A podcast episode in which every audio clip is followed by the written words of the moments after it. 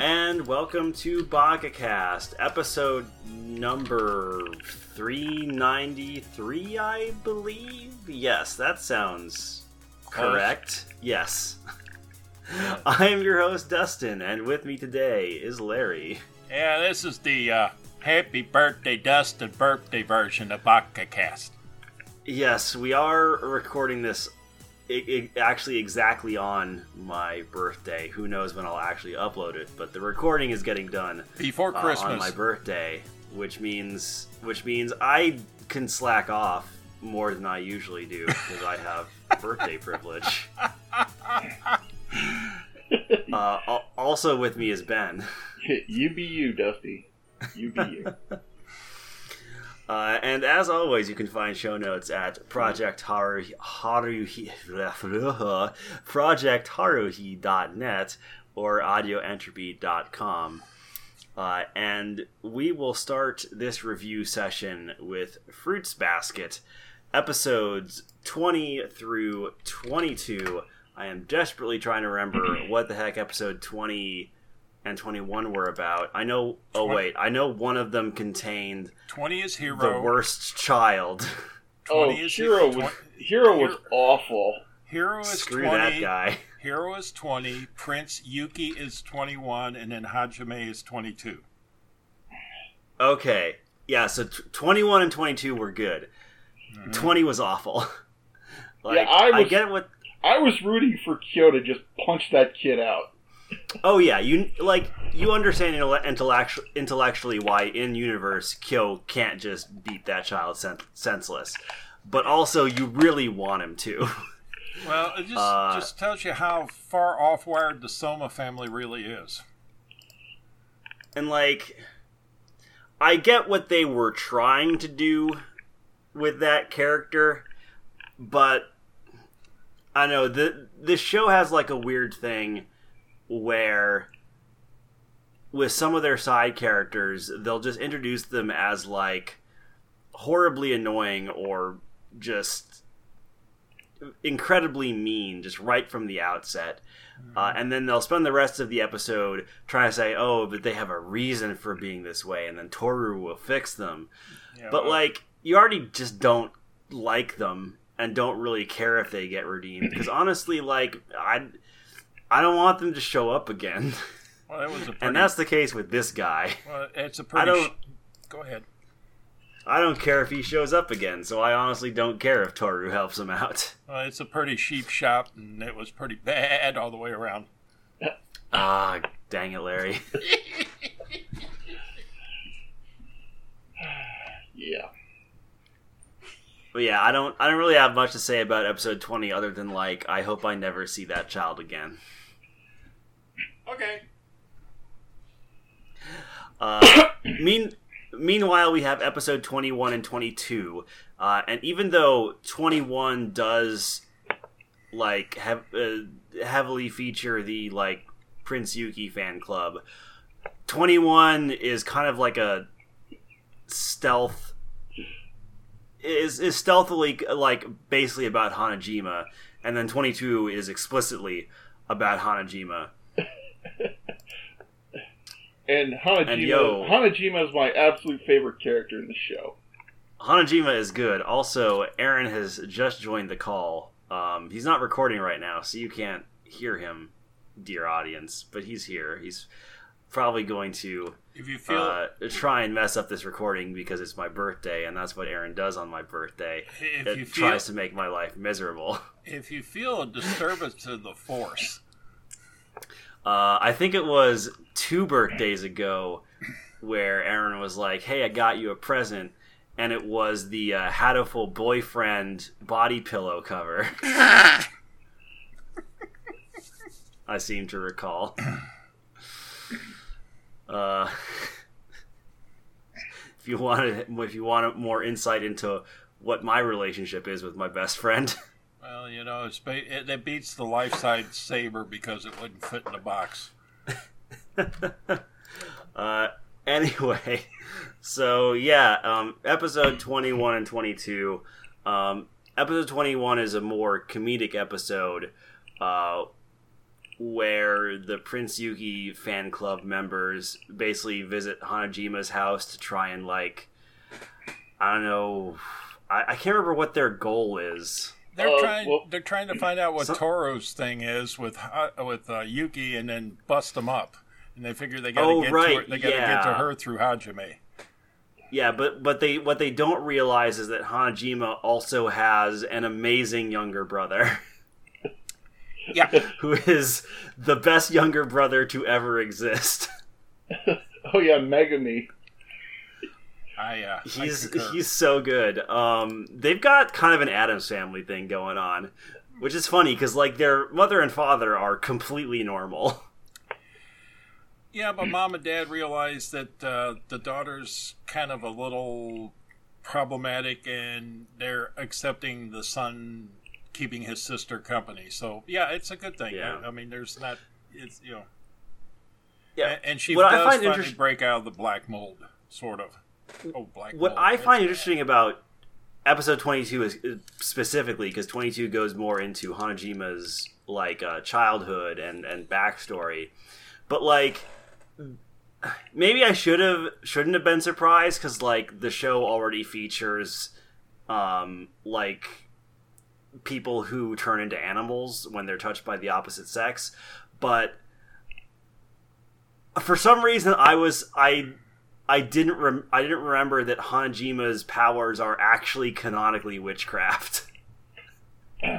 like Right. like that's just a thing that actually exists in this universe and I was surprised by that.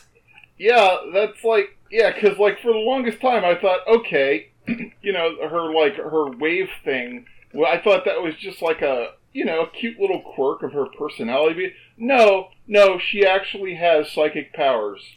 yeah, she can literally curse people. It's not just it's not just like a superstition or just like a, a, a like she's not just Chunibyo. She can actually cast curses on people and like read minds basically. And come It's close not to telepathic, but she can read intent. Yes, and, and come close to killing people with just a glance. Yes, she could she has power word kill. And it's like I don't know why. I think maybe because the whole people like people turning into animals thing is like uh, sort of confined to one family. It's kind of goofy. Maybe that's why I thought that, that was the only supernatural thing that could possibly exist in this world. But for some, but for some reason, I was just very surprised that witchcraft also exists. But now that I think about hmm. it, I mean, yeah, people can turn into animals, even if it's that one specific family. I mean, they were cursed. Like that is that they explicitly call it a curse, so I would imagine other curses exist. So Yeah. when I think about it logically, like of course Hanajima's powers would be real. Wasn't expecting it, but on further reflection, it scans. I'll go with it. yeah. Uh, but yeah, unfortunately, uh, life sucks out there for a young witch. Um, and uh, Han- Hanajima's childhood was was not uh, was not fun, uh, including a man. This uh, this show does not have a great opinion of children in general. It feels because like uh, there sure are a lot of very evil children in this show, um, Uh, also- including also very stupid children. Because you think about it, Yeah. okay, like, alright, so you get these kids who know, who, who, like, who know that she can curse them to death, and yet they continue to mess with her? Are they really that confident of her mercy and her Yeah. kindness? Yeah, When- especially the girls who like pin her down to her desk and then like uh like put a match to her arm. It's like what are you trying to do exactly? Oh, Burn let's a see. witch And then there, the let's see. There was the, the boys. Uh, let's see. The boys who tried to make her eat a live newt. Well, There was that. It, you, we, we were burning the witch at the stake. We just didn't have a stake. Yeah, it's I know. it's like man, you guys sure are tempting fate, huh? Ooh, yes. Yeah, that that episode was a little tough to watch when it started getting into the excessive bullying. Yeah, it, it, it does make you realize though that like Hanajima is almost like a uh, an introvert version of Toru, in that both of them are highly non-confrontational and also quick to place blame on themselves. Uh, but Toru is exceptionally extroverted, whereas Hanajima just prefers to shut down and like stay inside her room and not talk to people. um, so they're they're actually very similar in how they handle conflict. They just have just one's an extreme extrovert and the other is an extreme introvert. So it was kind of interesting to see, you know, oh yeah, of course they became friends. Well, of course. Yes. Hello, oh, dog. Oh, well, my dogs are barking. Nice. Well, if your dogs are barking, kick the shoes off. Uh, uh, uh. Oh, oh, oh. Just gonna close my door.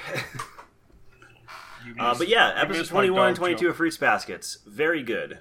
I enjoyed them a lot. Uh, I, on the scoring, I'm going to give 20 a 3, 21 a 4, and 22 a 5. Though it is kind of funny that like this trio episode had the uh, episodes had the uh, running theme of kids who aren't the main characters characters of this show kind of suck. But It gives extra a new dimension.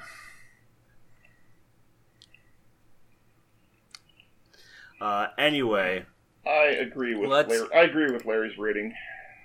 all right. Uh, yeah, I'm I'm gonna give I I think I I didn't give my rating. I just No. totally forgot.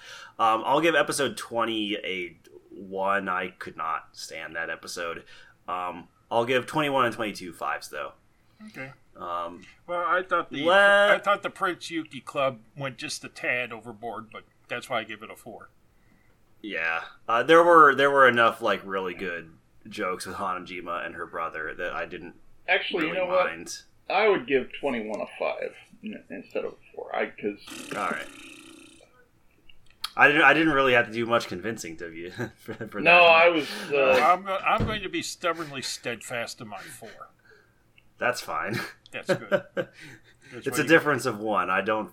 I don't. I don't think our audience will uh, get too mad. Nah. Um, let's talk about. Well, I guess you guys can talk about Carol on Tuesday. I still have not gone back to that show. I'm sure I will eventually. I just don't care right now.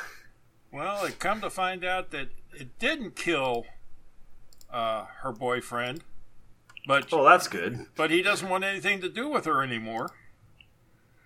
It wasn't her boyfriend, or except Well- uh, except in his own mind. Well, so um, this is But- interest. This is interesting. Mom's political views sure sound like political views I've heard before.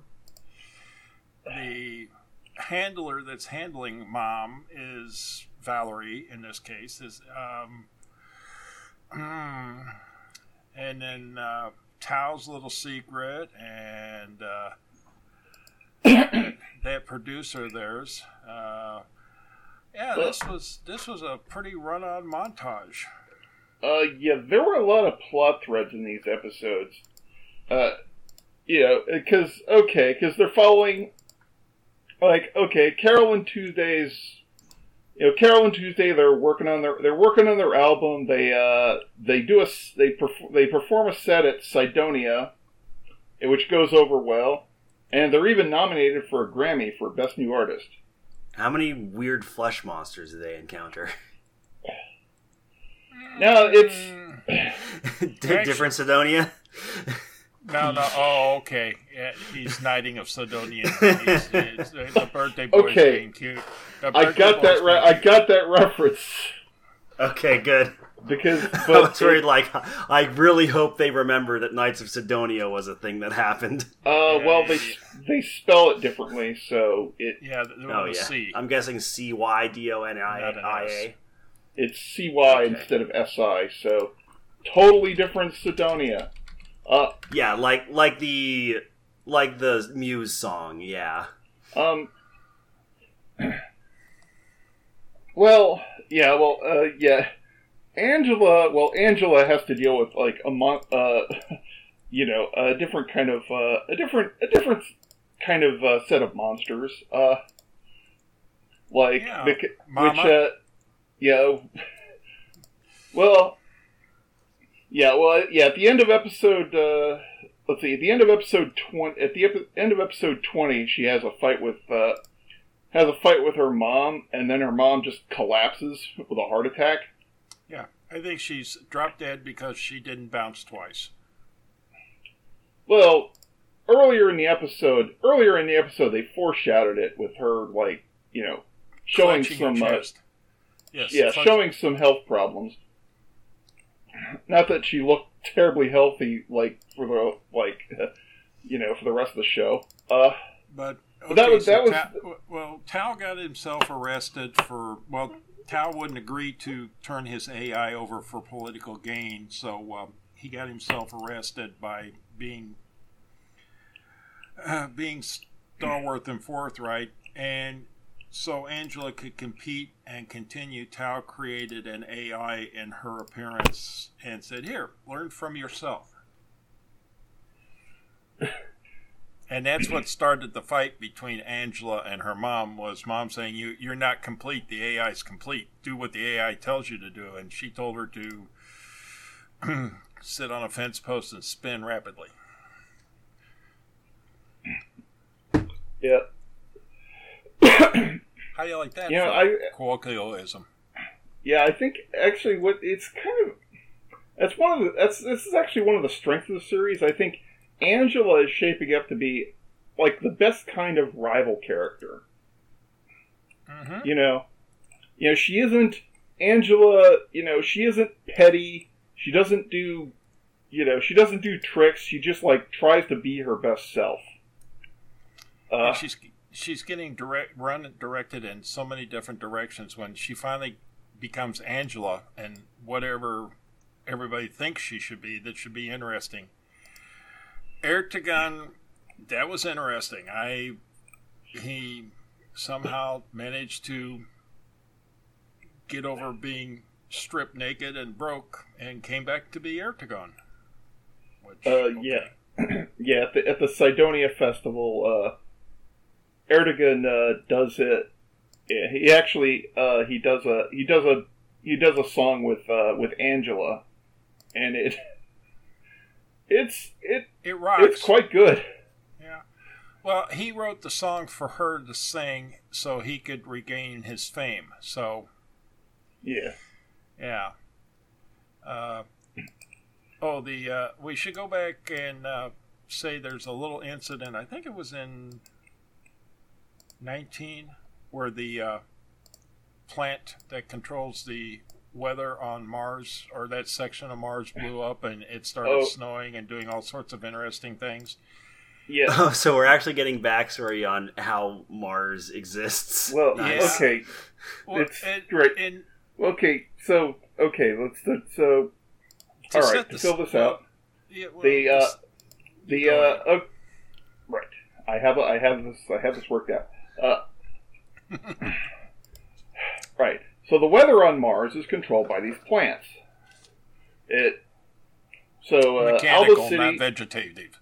yeah, Alba City. Yeah, so Alba City basically has this whole like has this has a basically has a building, a set of machines that control the weather in the city, and so Jerry sets a in order to in order to boost Valerie's campaign actually sets up a false flag operation where he bombs the plant and uh, bombs the plant and blames it on immigrants. Gee, where have Oh, I heard good. that before? Something about Yeah. infestation heading. there. Right. And yeah, so of course Valerie Valerie makes political hay political hay out of the bombing, which which uh, which uh, make, makes the which makes the weather much much colder in Alba City, so it's actually snowing for the first time ever. hmm Eh. And everybody Yeah. has to, yeah, then- everybody has to, you know, bundle up and bundle up to stay warm. At least if they don't have climate controlled buildings. Uh, and then the, the other side of that story is Tuesday's been talking to re- reporter Kyle, who was originally going to try to dig up dirt on Valerie to uh, smear her, but got looking into this and realized that things were not as they seem. And so the last time that they're together talking, uh, Kyle mentions what he thinks Jerry did, uh, and Tuesday comes unglued around the seams. Uh, oh yeah. So another thread, another thread. There's a lot of these threads working their way through. Is that uh, at the Cydonia Festival, uh, Carol meets up with uh, an old friend from uh, her refugee camp back on Earth, it, who's become a ra- who's become a rapper named Ezekiel, and so she so she reconnects with him and.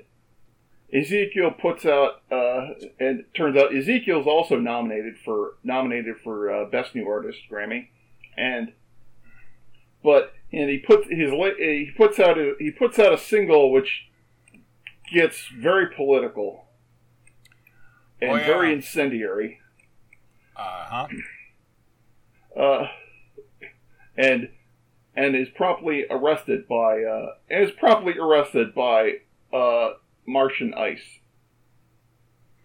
Yeah, that's not quite what. they Gonna called be it. honest, was not expecting Shinichiro Watanabe to touch on American police enforcement I, I tell you what, uh, and it- immigration. If you if you were to catch up with this, you would say that Watanabe has been thumbing through the newspapers for about the last three to five years, pulling out all the good stuff and then and then making a show around it.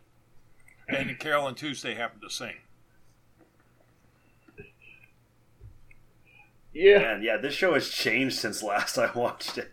Oh, yeah, yeah. When it's like, I think, I think about the time when uh, when Valerie's campaign was heating up and she was pushing her anti-immigrant message. Yeah, that's uh, that's when things that's when things got real. Huh. Um, anyway, without going into a whole lot more detail, because that's basically almost an hour and a half worth of shows that I don't want to spend an hour and a half talking about. We have a let's see. I guess you get you gave out the cliffhanger at the end of episode twenty, which Dahlia laying thumped on the floor, and uh, see what else there was a. Uh, Yeah, like so. Yeah, Oh, Tao's. uh, No, no, no. Well, Tao's in jail, but the important thing I remember right now at the very end is Tuesday's brother Spencer is talking to the reporter Kyle. And oh, that's right. Kyle's the one that showed Spencer. Tuesday doesn't know anything about Jerry yet. Kyle showed Spencer what Jerry's been up to. Uh, and yeah, another thing is that another thing another thing to like about this show is that Tao is such an awesome character. Cause Yeah, he started out being a geek, but he's uh, he's actually uh, yeah, it, it like yeah, cause cause uh like yeah, at one point Jerry Jerry comes to him. Jerry comes to him, you know, asking asking uh Tao to basically, you know, provide his uh provide his uh his tech uh to help the uh to help Valerie's campaign and tell like no. I'm staying out of politics. Um which yes, he's totally right to do that. Uh and which totally got his butt arrested. Yep. Oh yeah, and uh, well, and also yeah. Then Tao gets uh, actually Tao uh, is you know has a meeting with uh, has a meeting with uh, one of his his financial backer who turns out is also is uh, backing Valerie's campaign, and and his financial backer is like try, the backer is like leaning on him, leaning on him, trying to you know get him to help out the Valerie campaign, and Tao sticks to his guns even even you know knowing that there's going to be the threat of legal a threat of legal action you know, and he sticks to his guns. He's like, "No, I'm not going to do this," and and after that, he's promptly arrested. He's like, "Okay, call my lawyer." Yep. so uh, and then and then the the last thing is again Toby sitting Toby the producer sitting there with the cowboy hat and the uh, high powered alcohol sitting there s- sipping it and looking at the girls and goes well it took you 32 takes but you got it done right uh, yeah, that was for the third song on their album. yep I don't know how many songs are going to be on this album but they may spend their next 10 years trying to record it if Toby has his way um I'm going to give an overall score for these. I'm going to call them a four. Yeah, I'm going to give them all fours. This has been a pretty solid bunch of episodes. Yeah, uh, it'll be interesting to see how Angela, if Mama is actually has actually dropped dead on her, how Angela handles all that, and uh, once uh, Tuesday finds out what Spencer knows that uh, Kyle told him about Jerry, because that'll that'll go over that'll go over like a load of lead. Okay. All right. Uh, so let's now talk about uh, Dunball, uh, Dumbbell Nan Kilo Moteru, episodes 8 through 10. Um, I didn't catch all the way up on this show uh, just because I was watching a bunch of Demon Slayer instead. uh, however, I did watch episode 1 and I liked it a lot more than I was expecting I would. Um, so I'll probably uh, get around to watching more. Um, yeah, I I was not expecting it to be as good as it was. Well, uh, let's see. Eight, we're doing a hill climb, and uh, it has its own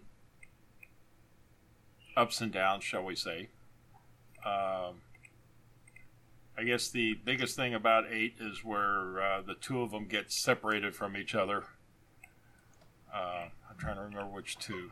Hibiki and uh, It's uh, Hibiki and the te- Hibi- Hibiki and the teacher uh, get yeah, separated Tu- from the pack. Tachibana, yeah. And uh, Yeah. so uh,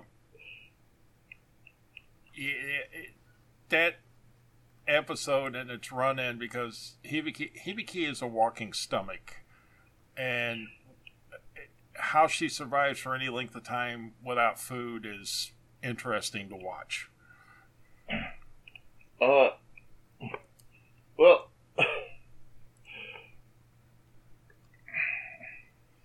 yeah, she's actually got kind of a. I mean, okay, given how much she eats, she's. Uh, I mean, and given how much she eats, the fact that she is only like moderately overweight, uh, is kind of a miracle. Well, that's because she's still young enough that her metabolism's running at warp six. One of these Yeah. days, her metabolism will slow down, and she will.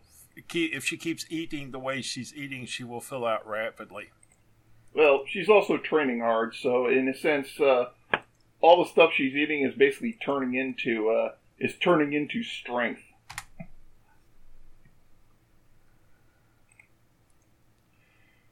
Yeah. And uh, the uh, so we got. Let's see. Was Comrade Putin in this one, or was he in the next one? You mean, wait, Comrade Poutine? Yes. Oh my gosh. Hugging a bear, baby. Hugging a bear. Oh, oh my lord. Yeah, That is, that is a pun right there. Oh, yeah, yeah. Xena.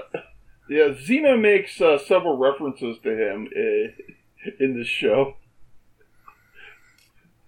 Um, okay, so we got done with the hill climb.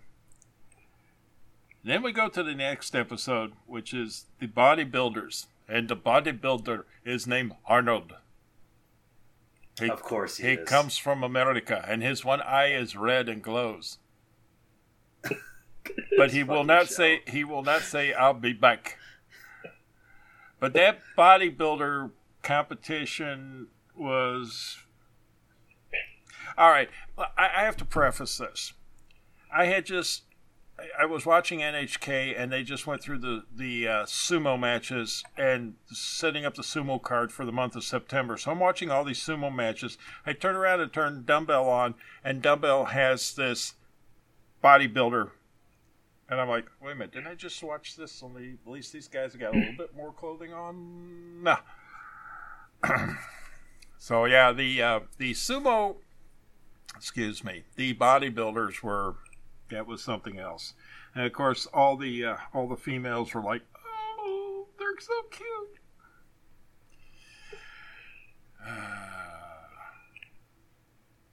and then the final episode is Tachibana and company are going to a mixer, all looking for boyfriends. Well, well, what that set? Well, well, they set up the. Uh, let's see. That there's these. Uh, there, there was a uh, there was a raff there was a raffle at the gym for uh, let's see uh, for tickets to Disneyland Yep. and and then they end up they end up going to Disneyland uh, they end up going to Disneyland you know looking for boyfriends and it doesn't work out Yeah.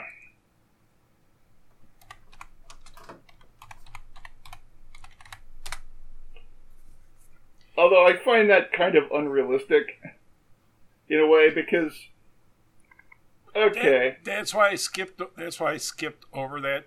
Oh, Dusty just went thunk. Oh well, let's keep talking because uh, yeah, okay. back.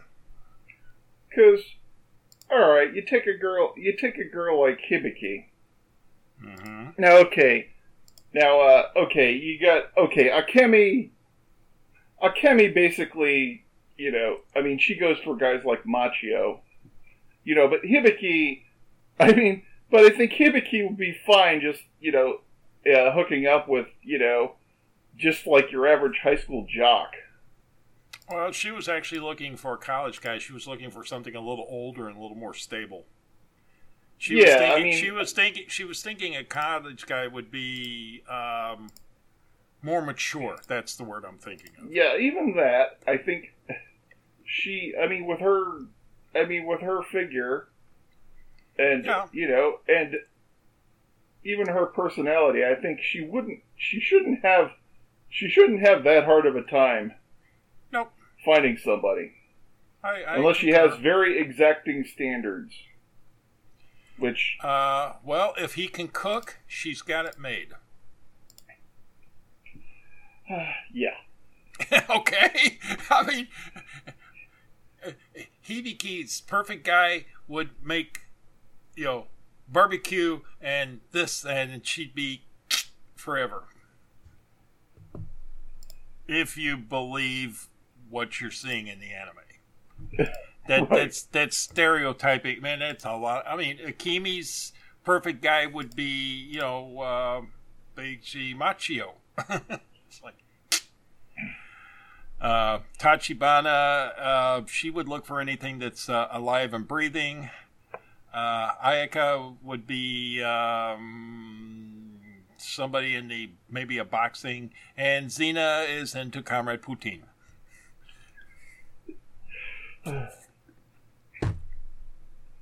Done. Yeah. So, yeah. Well, the boy, the boyfriend Christmas party, the last episode, where they all dress up. Tachibana lets herself go. Did you see that outfit she was poured into? Uh huh. Yeah. Yeah, Uh, yeah. Poured into is the proper word to use that outfit she was wearing. Hmm. No dusty yet. This could prove interesting, Ben.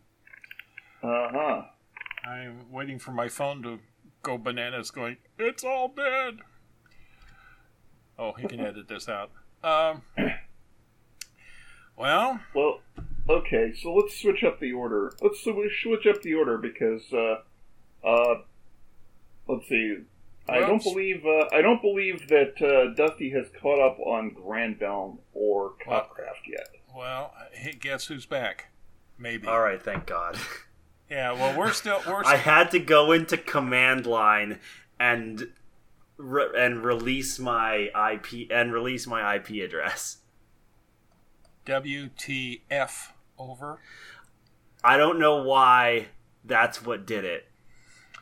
All right. Well, we're still. but it works, so I'm not going to question We're, it. we're we're just finishing up Dumbbell. You can listen to what we got to say and edit out the snide comments when you do the editing. So uh, Yeah, I'm gonna uh, I'm gonna give these episodes Dope. four. I'm gonna give these episodes fours.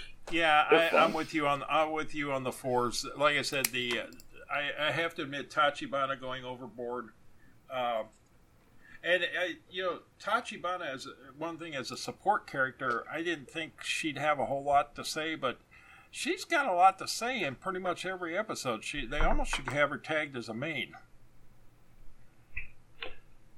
Well, she, she she's uh, she's pretty prominent in the in the opening and closing credits. So Yeah, and she's like I said, she's you know I figured she would be the te- the teacher that I won't want to say, uh, you know, the side t- character. I mean, she she gets in there and, and goes for it. Which, knowing who her voice actress is, yeah, uh, yeah, that all works.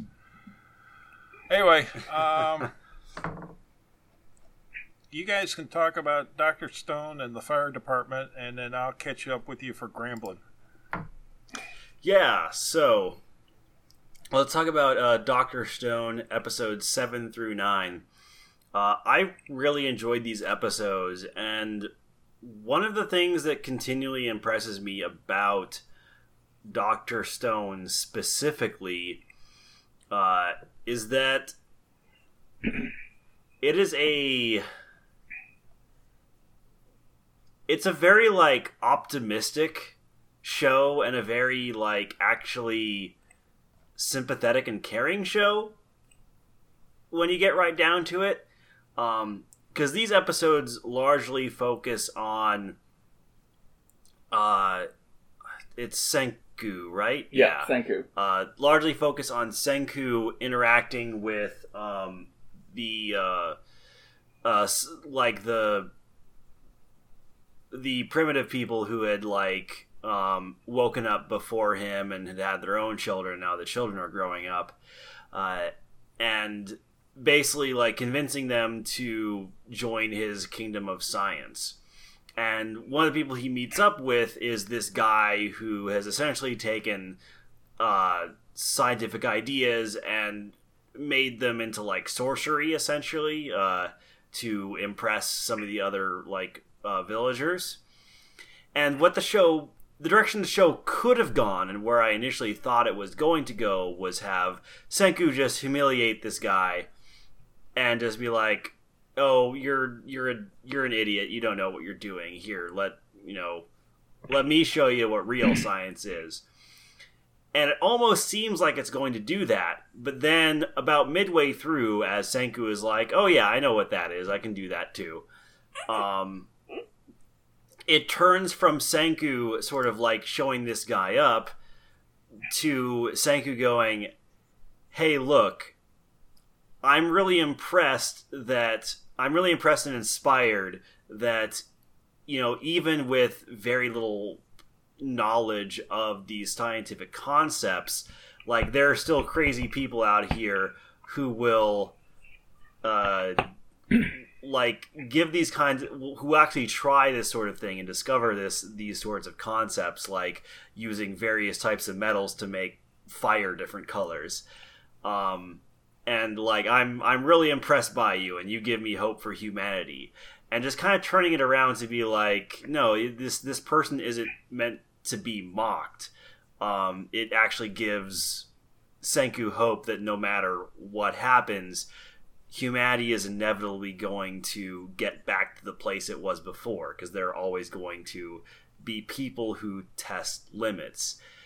Uh and it's kind of that boundless optimism of this show that makes it work where otherwise I feel it would just be a kind of cynical power fantasy.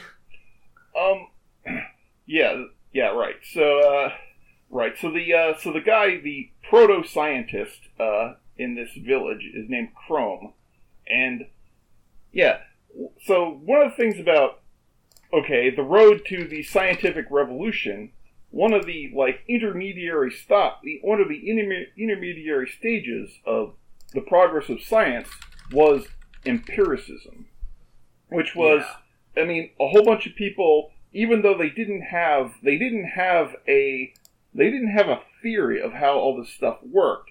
They were still, they still tested things, and they still made observations. You know, even if they didn't have, even if they didn't have a full framework, and so Chrome is at that stage of empiricism, even though he hasn't quite gotten all the way to science.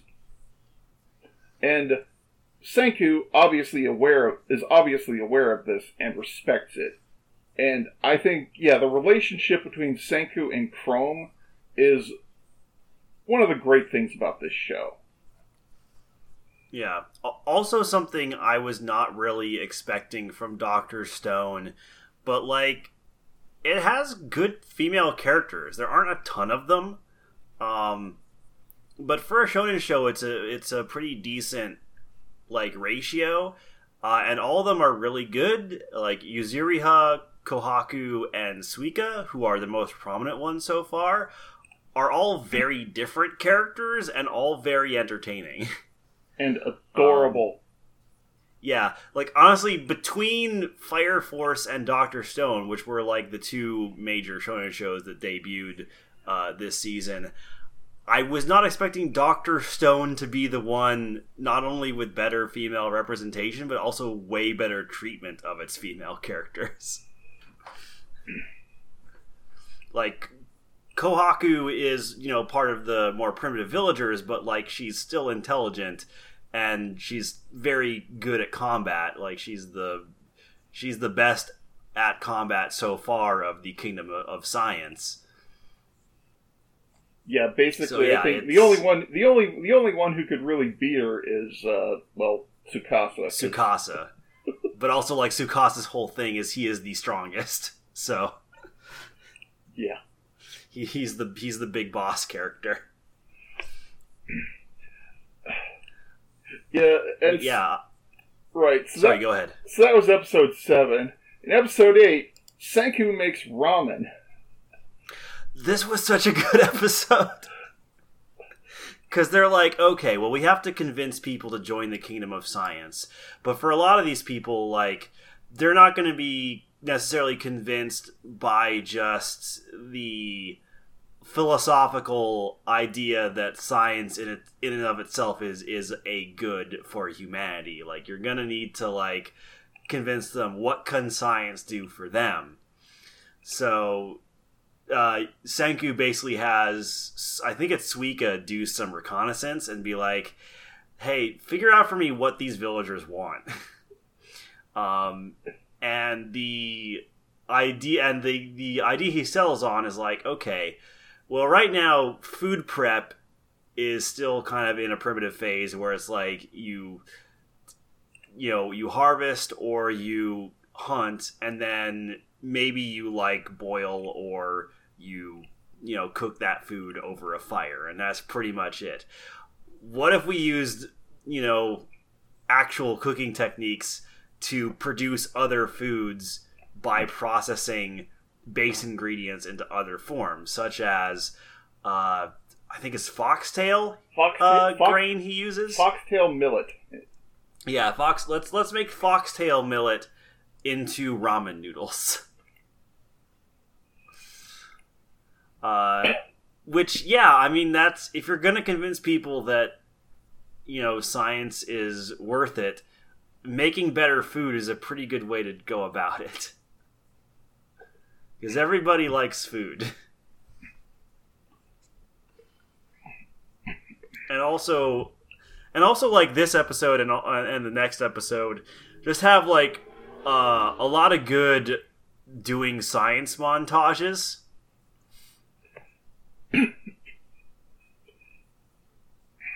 Uh, but in this case, it's Senku like basically doing agriculture and then cooking. Uh, which apparently Senku knows how to cook. but yeah, I uh, I really enjoyed episode eight just just as a way of like uh, both introducing a different kind of science. Um, because so far it's it's very much been like hard practical science of um, you know making gunpowder and uh, doing all that sort of stuff. Whereas you know this episode is a reminder like oh yeah cooking is also a science in itself. Um, and also just because it, it brings in, in the idea of Senku now needs to not just worry about science, but also needs to worry about his relationship with the villagers as well, and needs to figure out diplomacy and, and how to convince people that this is all worth it. Uh, which leads into episode nine, where they nearly have uh, where they nearly come to blows. Oh yeah, and all and also introduce one of the shadiest characters so far in uh, Gen Asagiri. Well, yeah, because uh, yeah, so yeah, Gen Asagiri turns out he's one of the people that Tsukasa uh, revived when uh, Senku gave him the formula for the revival fluid, and and so he's like so nominally he's part of uh, part of Tsukasa's army, except it looks like Senku's uh, it looks like Senku's getting him on board. And the process by which he does is kind of awesome.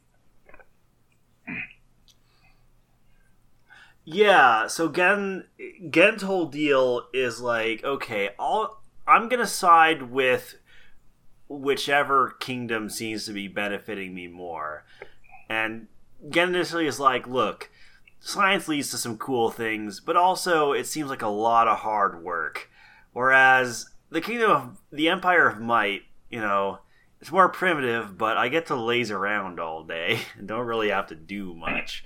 Um, so you know, I'll I won't tell Tsukasa where you are if you prove that like you're you'll you'll be useful to me. And so Senku makes Senku makes electricity by just like making a lightning rod essentially um, putting copper wire around it uh, and then Kohaku does this pretty rad thing where uh, in order to get the lightning rod um, made in time to actually catch the lightning storm she just takes um, she takes a Kinro's gold uh, gold plated spear uh, sticks it onto the makeshift lightning rod and does this cool like backflip and jams into the ground right as the lightning strikes.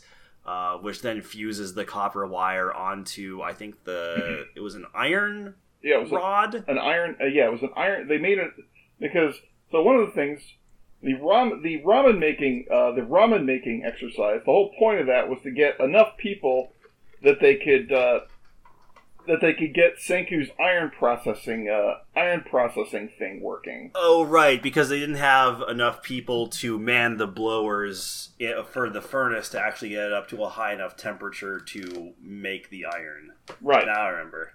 right. So so they managed to get enough iron. They they managed to get enough iron to make an they make an iron bar, but and so they use the copper. They use like the copper and they turn into a lightning rod and all that in order to make an electromagnet.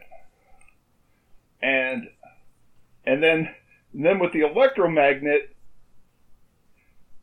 Senku makes yeah, he, light. Yeah, he makes he makes a very primitive like light bulb coil out of I think it was what bamboo fiber or something. Yes. Yeah, uses uses bamboo. Uh, uses bamboo as the filament for his proto light bulb. Yeah, which one of the things I hope that this show will address, because like it, we're we're starting to get to the point where this will be a concern for technological advancement. But like when he makes the light bulb, he talks about how Edison, with the invention of the light bulb, banished darkness from the world. Essentially, uh, and, and other artistic turns of phrase. Um, it uh, the show kind of transitioned to a montage scene of like the cities that used to exist in this world and um, like uh, Tokyo and then New York and how they were all uh, uh, all lit up with a bunch of buildings. And one of the things I'll be curious to see if this show touches touches upon, and I'll kind of be disappointed if it doesn't, is the idea of okay, light is good, absolutely. Um, electricity is a good thing, but also like, will the kingdom of science make the same mistakes as previous civilizations did of overconsumption and over sprawl and just nearly annihilating nature from the picture and just putting the envi- like the environment totally out of whack uh, in the name in the name of progress. And the show has been pretty smart so far, so I feel like it would, but it's also been almost it's also it also feels like it's been incredibly optimistic and uh like pretty much entirely positive about scientific progress just inherently. So I am a little worried it might gloss over that kind of thing. But Um, I, I guess we'll see. Well, at this point in the story, they don't even have, they don't even have to have enough people to man a city. yes, that is true. Um, it, it's not something that I can see coming up very soon, but it feels like it's something that, that they're going to have to touch upon eventually, just by how fast they're progressing through technology. Like, it, it's going to be an issue that they're going to have to tackle.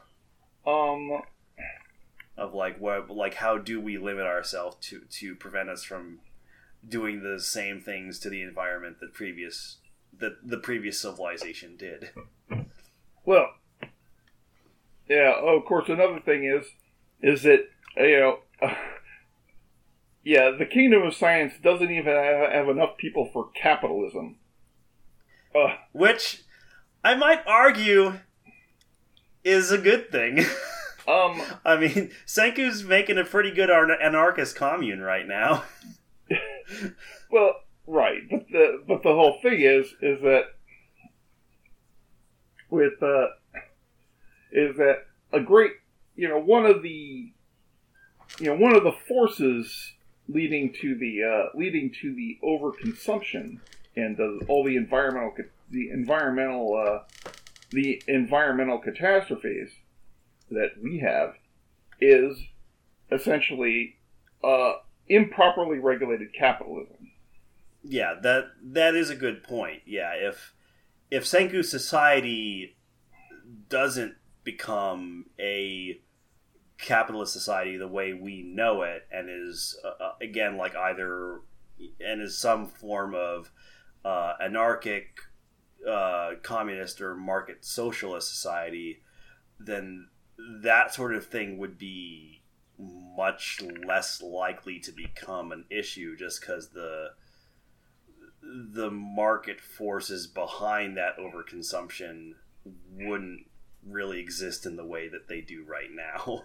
Well, okay, well, okay. Like later in the manga, later in the manga, they start getting into the development of capitalism, but that's probably not going to happen until next season at the earliest. Yeah, I mean, there's, yeah, th- that's the thing is like there's right now it's it's a pretty simple story, um, but eventually, like as you begin building a civilization, those questions become more and more complex.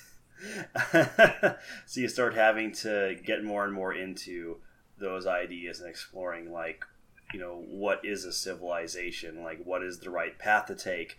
Do we want to just go down the same route our ancestors did at the risk of making the exact same mistakes or do we want to try structuring our society differently? Well, um, you know while, while we have the opportunity to because like one of the big issues with america right now is it for in, in my opinion yes it would be great if we can we could tr- transition into a market socialist society um, you know and, and others would say uh, you know eventually maybe even leading into a um, anarchic uh, society, but also like there's a lot of inertia built up just by how civilization the like the country of America has been built up over the past god uh 200 or so years.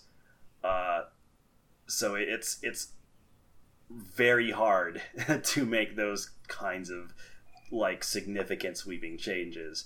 Whereas when you're building society civilization back from scratch it's a lot easier to decide which route you want to go down when it's kind of a blank slate. Uh, well yeah with inertia because all right. So one of the things one of the things that because I back in the day, I got a master's degree in economics, and one of the things I learned about in economics is about the the concept of uh, the concept of Pareto optimal, which is basically a which is a, basically a measure of e- efficiency, the efficiency of an allocation or whatever. Uh, the thing about the, the thing about the concept of uh, Pareto optimality is it just takes like the initial allocation of resources as given and doesn't and doesn't make any assumptions about like whether like the way these resources were allocated was correct or proper or just. And so the thing about the initial allocation of resources in any kind of like measure of efficiency is it obscures the fact that any initial allocation of resources is basically the result of mountains of skulls. and which is actually which is actually one of the points that Tsukasa had made and was actually the one that uh, probably I think Senku had the hardest time refuting, which is that like one of the thing one of the things that Tsukasa one of his points was how you know if if if uh, you know if you just use the revival fluid to like bring back everybody willy nilly, then what you're going to have is you're basically going to have people insisting insisting on you know keeping all their uh, you know keeping all their existing wealth and protecting themselves against competition. Yeah, and, and depending on who you revive, well, probably a lot of those people who insist on keeping their wealth, their wealth, a significant portion of it was likely not obtained through ethical means. There was probably exploitation going on because there often is when you deal with people of privilege. Right. yeah, so yeah, Tsukasa, like, even though he is ostensibly the villain, um, and I would I would, you know, argue that at the very least he's an antagonist and uh, he's he is you know I would consider him villainous but he his point you know is he's not wrong when he says that the the adults who were in control in the old world like actively and knowingly ruined were like actively and knowingly ruining the world for their own gain without care for what future generations would have to deal with. He is 100% right about that. Uh, and I don't think that's I think that's I don't think Senku would even try to argue that with him. Senku's whole deal is that he just doesn't agree that Tsukasa's way of solving that issue is the the correct or ethical way of of actually dealing dealing with it. Yeah. Uh one of the uh actually uh it's weird that Dr. Stone is the thing that gets us to talk about philosophy and politics. yeah. This this was a manga serialized in Shonen Jump. Just goes to show you that uh, Doctor Stone, everybody. they have really, they have really upped their game there. But yeah, it's it, it, it is a it is a, a a manga that even if it doesn't necessarily delve into those concepts directly, um, kind of like is almost implicitly about those questions. Because it's a show where like just based on its story you know tries to get you to ask the question okay well where's senku gonna go next? And by asking that question you know you then think okay well you know how is senku gonna structure his kingdom and you get on to all these interesting questions about you know different political and economic structures it's there's a lot of fertile ground for really interesting conflicts that aren't that don't have to be two dudes punch each other. Yep. Uh, and so far, like even with Tsukasa on the scene, it largely hasn't been two dudes punch each other. Like there, there hasn't really, there really only been two fight scenes. So yeah, I've I'm really impressed by Doctor Stone. It's smarter than you'd think it would be. um, so yeah, I'll I'm gonna give these episodes fives. Honestly, I really like them all. Yep. I agree. Uh, all right. Let's move on to Fire Force episodes six through eight. Oh boy. This show's been this show's been pretty uneven. I think. Yeah. Um. So episode six does finally end the Hibana arc. Uh, which man, that was bad. Um. I, I talk about a lot on Twitter, but I'll just, I'll uh, summarize my thoughts here as well. Hibana is just not a good antagonist, and this arc kind of traded in all the series' worst tendencies, specifically regarding female characters. Because Hibana herself doesn't really have much of a character, and her villainy isn't. is like just barely justified. And even then, they don't draw a very convinc- convincing through line from Hibana's uh, childhood at the uh, um, at the like church to where she ends up as like crazy eye lady who wants to burn people. Um, in addition, like her plan isn't very interesting.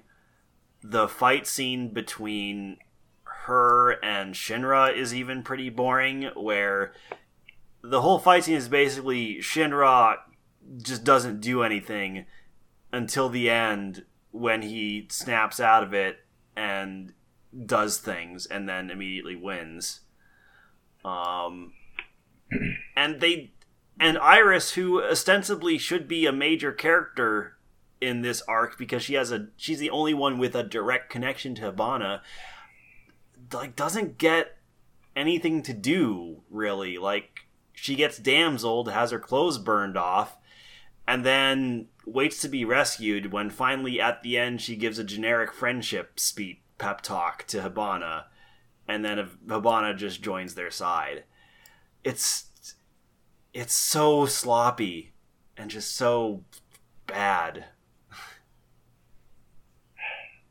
yeah. That was uh that was a, that was an underwhelming that was an underwhelming episode.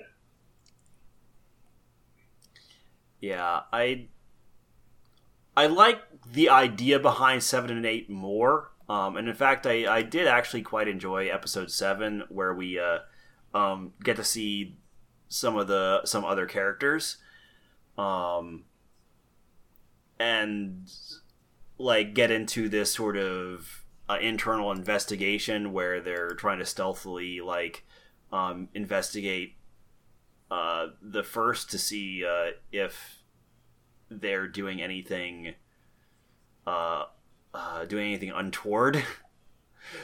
Um and then episode 8 where uh Shinra and Arthur like find out that someone is actually uh like deliberately turning people into infernals um starts out like actually pretty good and then just ends. Oh man. I really hated how this ends but i'll i'll, I'll wait to get into that because i've ranted quite a bit already about six so uh, ben i'll let you talk about these two episodes first Uh, yeah. Like, yeah. So, yeah, like the like so like like the guy the uh yeah they so they introduce like you know these people at Squad One plus uh plus there's also a couple like uh like uh people from other squads uh also sort of sort of guest uh guest interning or something at uh at at uh at the at, at squad one. And you know and those and you know those characters they've got potential. Like uh, the captain of squad one he look he's he seems interesting. As if like he knows you know he knows some of what's up but is uh you know not ready to tell shinra about it yeah but yeah, the way episode eight ended, it with uh, basically uh, with okay the uh, yeah the traitor being re- the traitor being revealed like in very short order. Like, I mean, it was like after two episodes, like after two episodes of them infiltrating, the traitor is revealed because he just like comes out and does his thing. Yeah, he just shows himself. Like they it's not like Shinra and Arthur figured out by like being smart and investigating and using their wits. Like he just reveals himself to Tamaki and then Tamaki lights a signal. It's such an anticlimactic reveal. And it's capped off by this scene where Tamaki, who, for listeners who don't remember, um, Tamaki is like the cat theme character who, up until this moment, has like her entire thing has been the fan service character where like she's she's used she has like the pervert look where her like the her whole gimmick is it's supposed to be a joke where people are constantly accidentally like groping her and she's getting her clothing revealed and things like that and it's just kind of gross um so she has up until this point been a complete joke of a character like not treated seriously at all by the show basically used as an object and at the end of episode 8 uh, when the traitor is revealed who is this guy that Tamaki has had a crush on. Uh, the show spends like a re- like a solid chunk of the ending, like having this dude slowly beat her to near death, uh, and then she has to cry out for help, uh, so that our big bad hero Shinra gets to descend on down and save the day. And then the final shot of the show is like and they saved the some of the best animation in this episode for it. Uh is Tamaki looking at the is staring at staring into the camera like her face visibly puffed and bruised from the beating she just endured breaking down into tears because she got rescued and thought she was going to die and it felt so gross. Oh, I oh god. Like I I've seen shows do really good crying scenes. Like Bakemonogatari has a really good crying scene when uh Are you talking about Um, Tsubasa Hanekawa? Yes, Hanekawa. God, she's one. Of, man, my brain is just totally out of it today. And you haven't even But yeah, had your when- birthday cake yet. Yeah, no, but yeah, when Hanekawa like has that scene in her uh, Tsubasa Tiger arc where she breaks down and cries, like that's actually a powerful scene because that's earned. Like Hanekawa is given an actual character and treated seriously by the show. So when she cries, it means something. Whereas here, it just like the show didn't care about Tamaki at all up until this point. And now it's trying to use her to like tug at your heartstrings and be like, "Oh, thank God the hero came in time." It's just uh, she's just being used as an object again, just in a different way. And it's so frustrating because I like so much about Fire Force. It has extremely high highs. I like Shinra as a character. I really like Arthur as a character because he's such a lovable dork. Um, and the fight scenes it has are good when it, you know, decides to have a fun villain to fight against. But man, like, it makes such poor decisions sometimes, especially regarding its female cast. It's. I very nearly just dropped it right at episode 8. Like, I almost don't want to watch episode 9. So yeah, that's all I have to say. I think I probably said enough. Yeah, I mean, I didn't. That's the thing. I didn't like. I didn't hate on it. Uh, I hate on this show as much as you did, but I was kind of underwhelmed. I think. Uh, yeah. Yeah, I was. I mean, I think what's getting me is that what's getting me is that this show like moves way too fast. They just like I mean, you you know, you'd think that would be a good thing, but sometimes sometimes it helps to have at least like a little more time to build things up before you you know before you go for broke. Yeah, it, it's weird. It, it almost feels like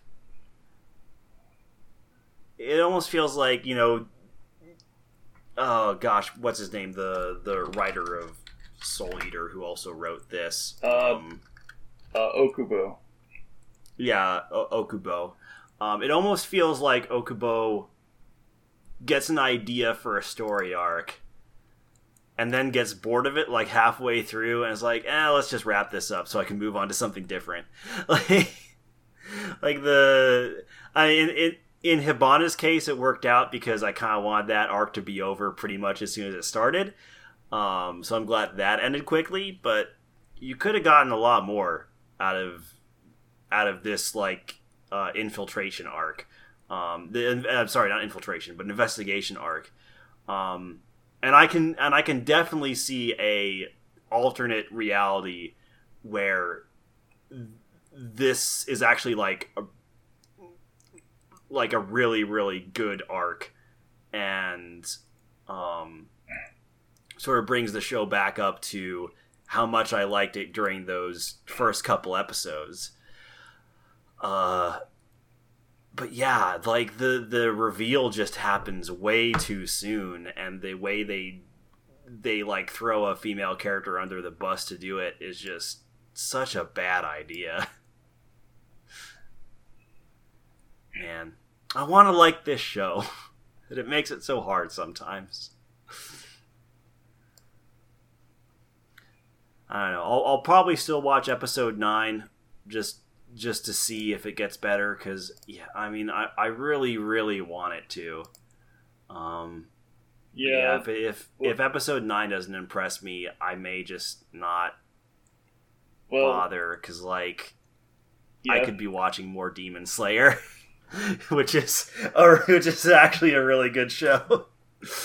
yeah, I think we, yeah, we kind of gave it short shrift after the first. I mean, we saw like the first couple episodes of Demon Slayer. We kind of gave it short shrift, but it it's really been bringing it. Uh, yeah, I I think I I've been trying to watch it in in chunks to get back uh get back up to speed. But yeah, once once I've caught up, which um hopefully I will uh, a couple weeks from now. Um, and maybe we should just start talking about that again. well, yeah. Un- unfortunately, the season's gonna be the season's gonna be finished in a few weeks. Ah, damn it. Too late. Oh well. Well, I'm sure it'll get more. yeah. I mean, it's uh, yeah. Demon Slayer is also being serialized in Shonen Jump, and uh, it's doing pretty decently. So, uh, and it's still going. Anyway, so yeah, I'll- I'm gonna give. Geez, this is complicated. Uh, I'll give episode six a. phew. I I'm gonna give episode six a one. Episode seven a five, and episode eight a two. Uh, yeah, I'm going to give episode six a two, episode seven a four, and and episode eight a three. yeah. This the show is all over the map for for me. Not not quite as much for you, but like even then, you've got you know some peaks and valleys going on in your own scores. So yeah, very uneven show. Um, now we're on to Granbelm, episodes seven through nine, which I was not able to catch up on because I ended up getting hooked on Demon Slayer again and just spending all my time on that. So, uh, Larry and Ben, it's just you two again this week. Right. So yeah, so these episodes, okay, they like episode seven basically finishes off Anna, finishes off Anna's whole arc. It finishes off Anna and makes her disappear from the world. Yeah, that's pretty much finishes her off. Yeah, they, yeah, right. So like, yeah, Anna, you know, okay, she takes, uh, she steals the, uh, she steals the family, her family's magic crystal, uh, you know, and is like, like powered up, powered up, and ready to fight it out with, uh, fight it out with Shingetsu, and Shingetsu beats her, because even though Anna has got, Anna has got like, like, I mean, with her, with her crystal, she's got amazing power she just does not have the skill to back it up. Yeah, she, she doesn't have the magic to control the magic. Basically. Yeah. So, Yeah. um, yeah, so that, that, that wipes out uh, episode 7. Right.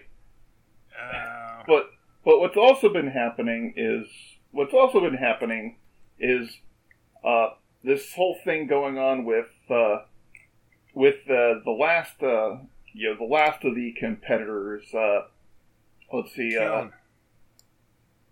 yeah, talking about Kuon. Keon, Keon and her sister. Yeah. So yeah, Kuon he, he basically wants uh, basically wants uh, you know to win the tournament, win the tournament to have the magic to to heal her sister's curse. Which Uh, and she Suisho put on her.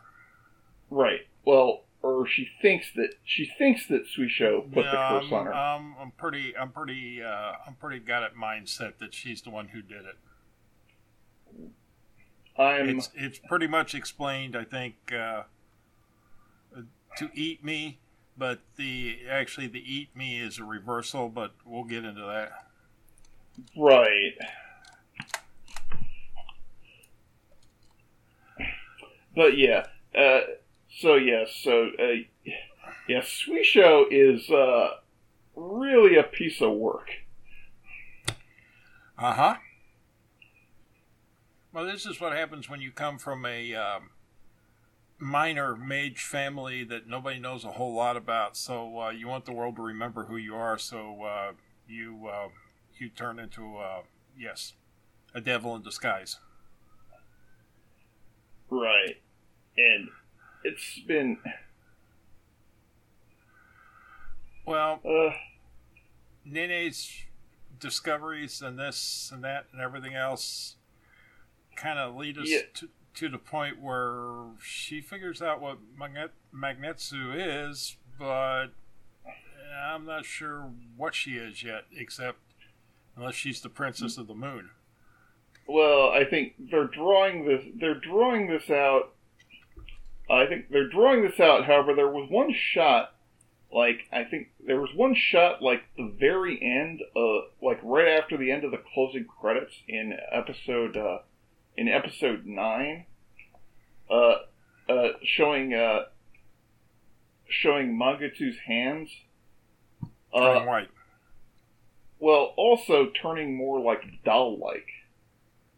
So, right, because because uh, like one of the uh, one of like the question, one of like the like hanging questions that's been through the whole series is that okay, this tournament is taken up by people representing like clans of mages, and you wonder like, okay, how did Mon- how did Mangetsu just like walk into this whole thing? Like, where is she getting her magic from? You know, Now, who, how uh, did more she like have who is she related to? Yeah, how did she have this magic, even if, you know, when she's, like, not related to any of these mage families? Or Well, at least doesn't seem to be related to any of these mage families. So, like, what is her deal? And Nene finds the magical large force field around her house protecting her and her sister. Yeah. So, so there's the implication that, yeah, there there's something there's something very strange going on with uh, with Mangetsu, and and they're they're sort of building up that as the mystery, and they're they're sort of holding back on actually revealing actually revealing it. I think it's probably not going to happen until next episode, um, episode Yeah. ten. Yeah, I'm trying to. Uh, yeah, because 10's already aired. I'm trying to figure out how many episodes this is. Uh, I suspect there's only like two or after episode ten. There's only gonna be like two or three more episodes. Well, that's what Which- I'm looking. That's what I'm looking right now while you're talking. Right. Which and so I think uh, Uh, yeah. So Mangetsu's uh, you know Mangetsu's identity, uh, and I think that's I suspect that's going to be the uh, the big uh, that's going to be the big thing that sets up like the like the final the final confrontation. Well, it's at least twelve. I'm looking now because uh, AniList doesn't AniList doesn't tell me how far it's going. It's got one of those. Hmm. It's like, wait a minute, don't hmm me. I'm not in the hmm mood. So you keep talking. All in all, I think this has been a pretty interesting bunch of stuff. I'm giving these episodes fours. Yeah, I can I can pretty much uh, figuring out who's who, what's what, and surprising that they're still working together. And that's maybe I don't know. See, it's supposed to be the uh, most competent mage, but you know the description of the series of what I've read isn't like well. You know, we're not sure. We're not sure if it could be more than one mage. Uh, so yes, yeah. Another thing, another th- fun thing is that yeah, Dusty's connection has been going in and out all day, and we're just about done talking about Granbelm. Ah, speak Okay, of the, speak of the devil. We can hear you. Can All you right. hear us? Yes. Yay! Okay. We're done So. I think uh, now, God, we're almost done here. Uh, Lord El-Melloi, um, episodes seven through nine. I, I give Granbelm fours. Keep going. Okay. Uh, yeah. So this is the start of the uh, Rail Zeppelin arc, uh, which is apparently six episodes long. So it's going to pretty much take up the the rest of this season. Um, this is a really good arc. It also, I was not expecting them to bring friggin' Olga Marie from Fate Grand Order into this, and yet here she is. All your alternate timelines belong to us. Yeah, good good old Animusphere. Um,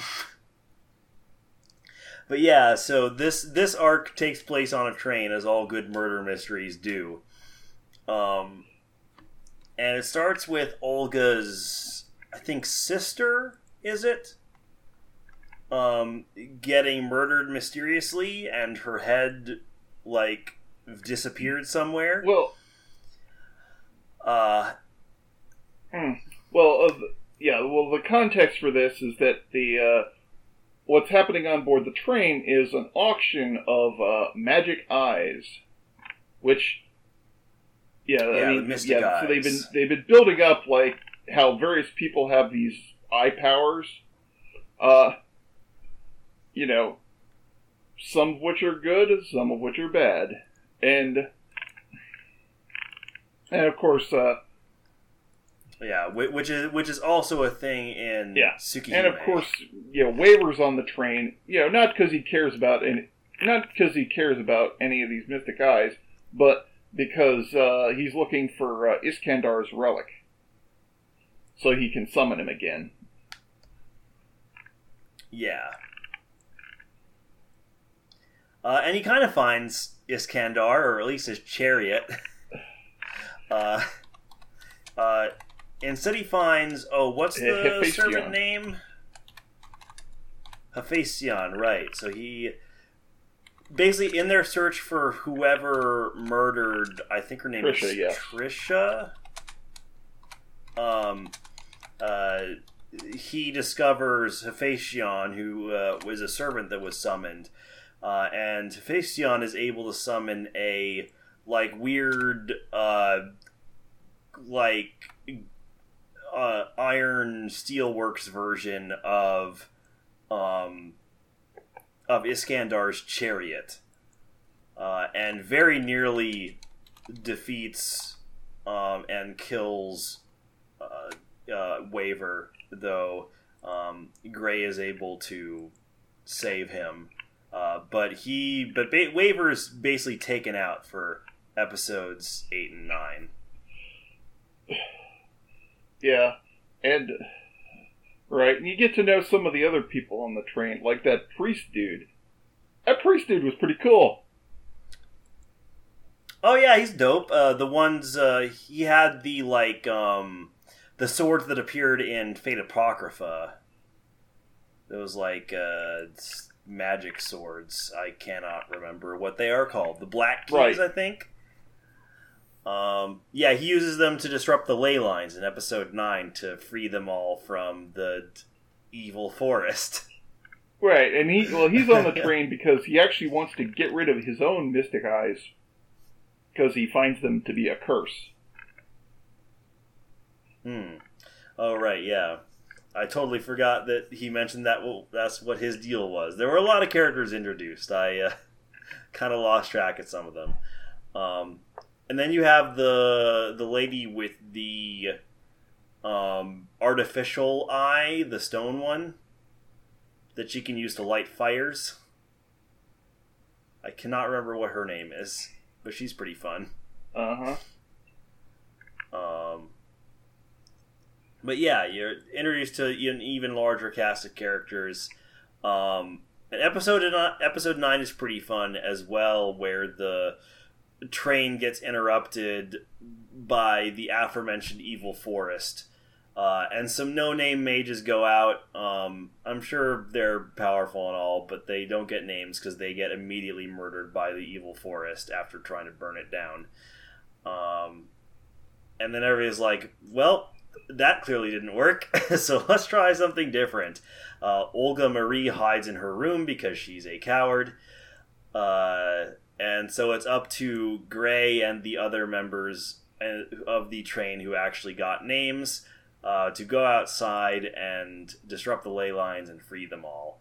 Uh, and during the process, uh, Gray throws down with Hephaestion again in the middle of a snowstorm, and uh, episode nine ends with an avalanche happening as Gray and Hephaestion continue to fight. Uh, Yeah.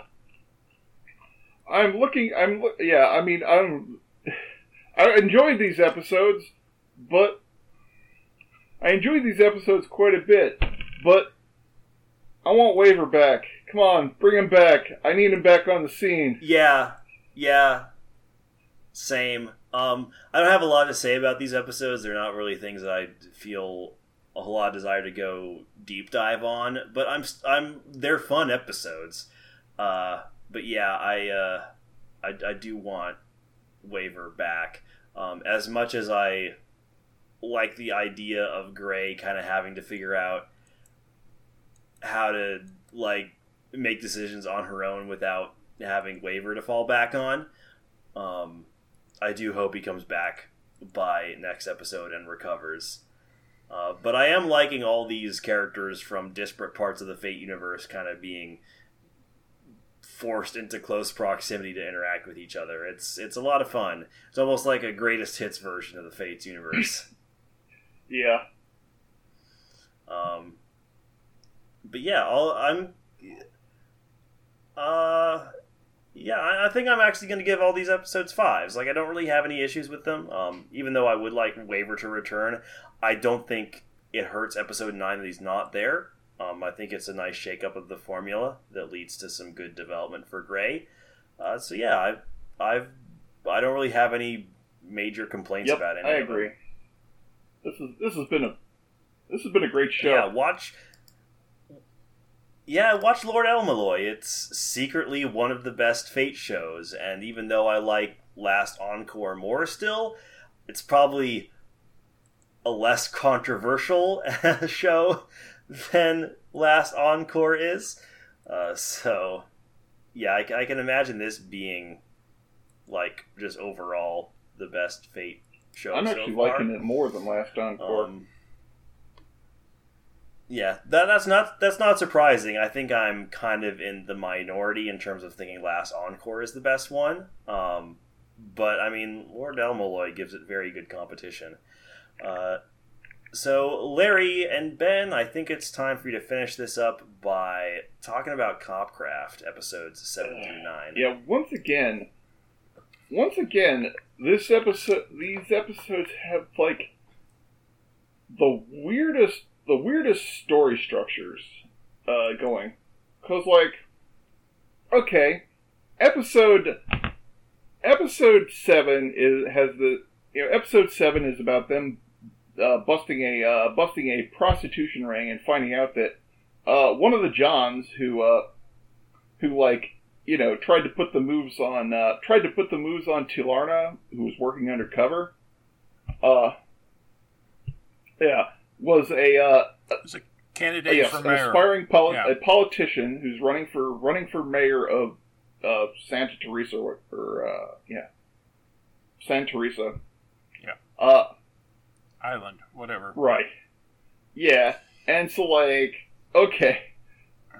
You know, so like, you know, they're you know, they bust this they bust this guy, but you know, so they're having trouble you know, actually like for some reason they're having trouble, you know, actually bringing him to trial. And Well, we get a dose of uh, fake news in this episode.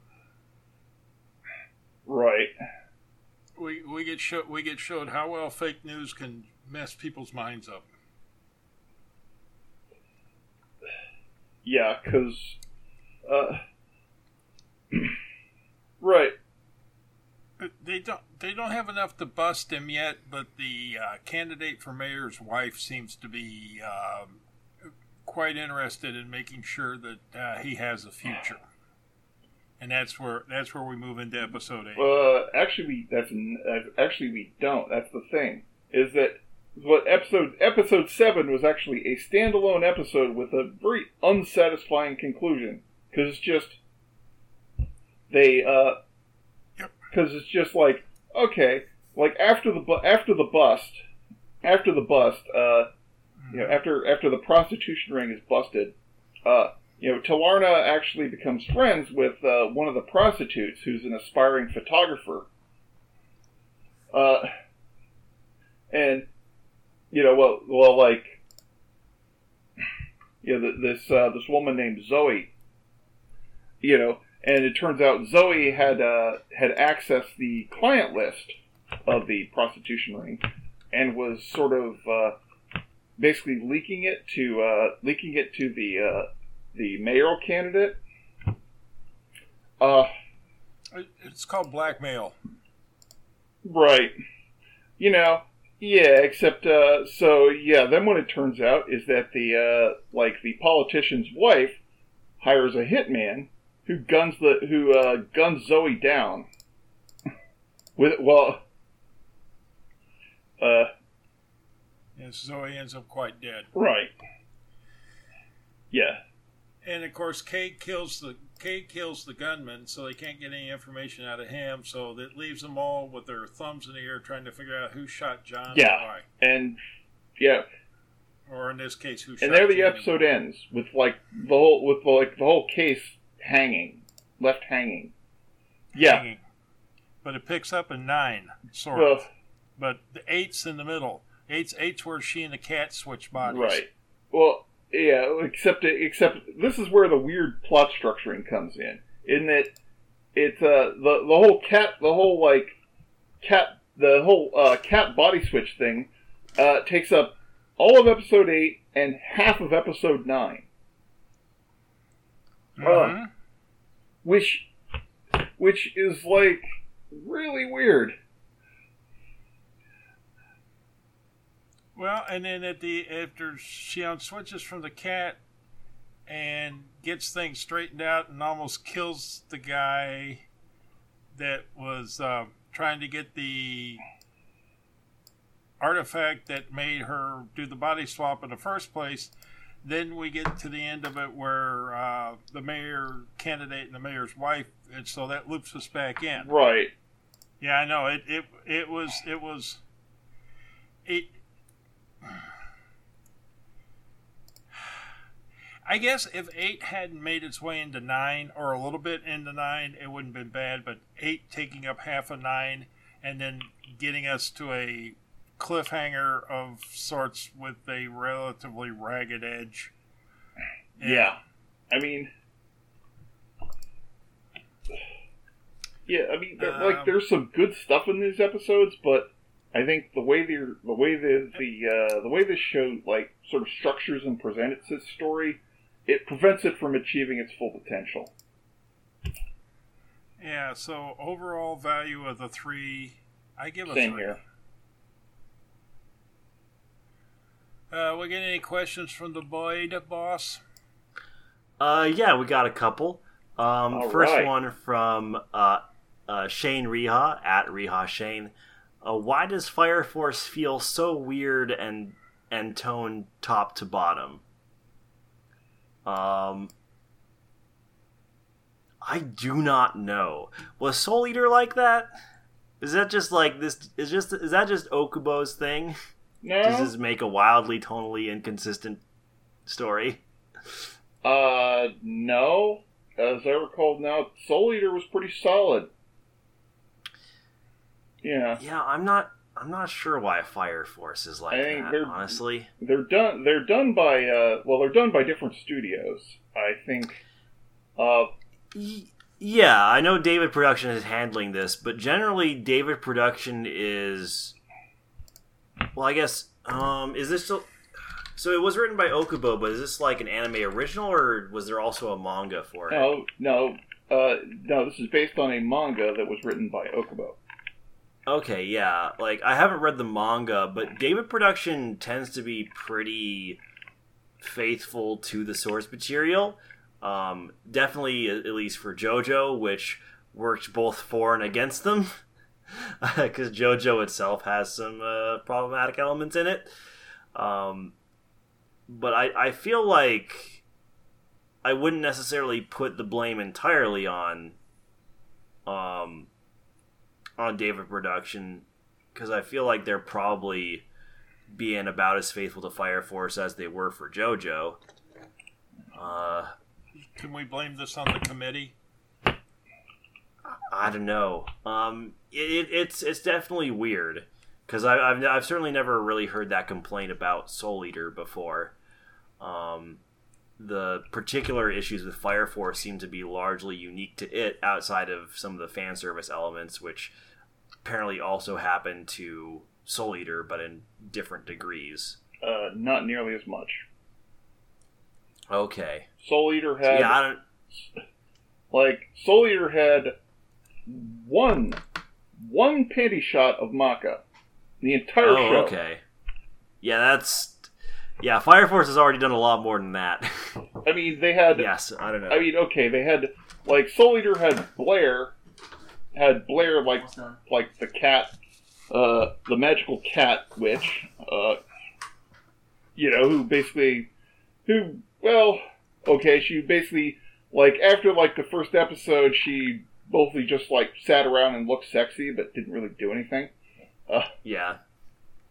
and you know, and there was you know, Arachne was well mostly well well set, you know was basically you know looking sexy while plotting evil, um, but uh, but didn't really you know but didn't really, you know, show any. Didn't really show any uh, any naughty bits. So yeah, Soul Eater, not nearly, not nearly as much of the fan service. Yeah. So I don't know why Fire Force is like it is. Maybe it's trying to play more toward you know shonen stereotypes, maybe to try and get more eyeballs. I don't know. I I feel like it's tough to know the soul of Okubo in this scenario. Uh, but yeah, I don't know. I don't know what's making Fire Force as weird as it is. Um, Yeah, I, then we have uh, not familiar, from, not familiar uh, with the original manga, so I couldn't tell you. Yeah, neither am I. And then we have from uh, at Bayonetta Main. uh, are you watching Symphogear? Yes. No, I am not. Uh, Larry is. Um, I I have attempted to watch Symphogear before, and I, you know, Godspeed to the people who enjoy that show. Uh, there are a lot of people I know who really love it, but I was never really able to get hooked by its particular brand of silliness. Well, I'm I am- only hooked by its particular brand of music. I am currently behind on it, but I plan to catch up soon. So what's Yeah. the question? I'm I'm glad it I'm glad there's more of it for the people who like it though because it does seem like a a, a pretty a pretty good show uh, or at the very least it's a it's a very positive and and good thing. Well, um, it's just not my cup of tea. it's in its fifth season, so it's like you know, yeah, it's got something because every time somebody says the word "Symphogear," the the needle moves. And if Yeah. you throw Anyway. it in the, in the grand world of anime, that says something for it. Uh, anyway, um, my uh, my parents are getting frustrated that I'm spending uh, all my birthday recording a podcast instead of actually celebrating with them. So that'll be it for this episode of BakaCast. Uh, I have been your host, Dustin. Um, you can follow me at Stills the GM. Ben, And you can follow me on Twitter at Death DeathSlinky. And you guys know how to Uh, follow me, but not too close because I'm not sure if I paid my insurance this month or not. Yeah, and uh, if you have any questions or comments to uh, give us, you can uh, leave those. You can also leave those at our blog at projectharuhi.net or uh, audioentropy.com. Ben, Dustin, three, two, one. Kirabosh. Kirabosh. Yeah, anime is a good thing to watch. And while I'm at it, I want to give a shout out for two people who I know just started listening to the podcast. Uh, Jer, Joe. Yeah, it really is me. Sorry. Bye bye. Also, I apologize. Watch Vinland Saga.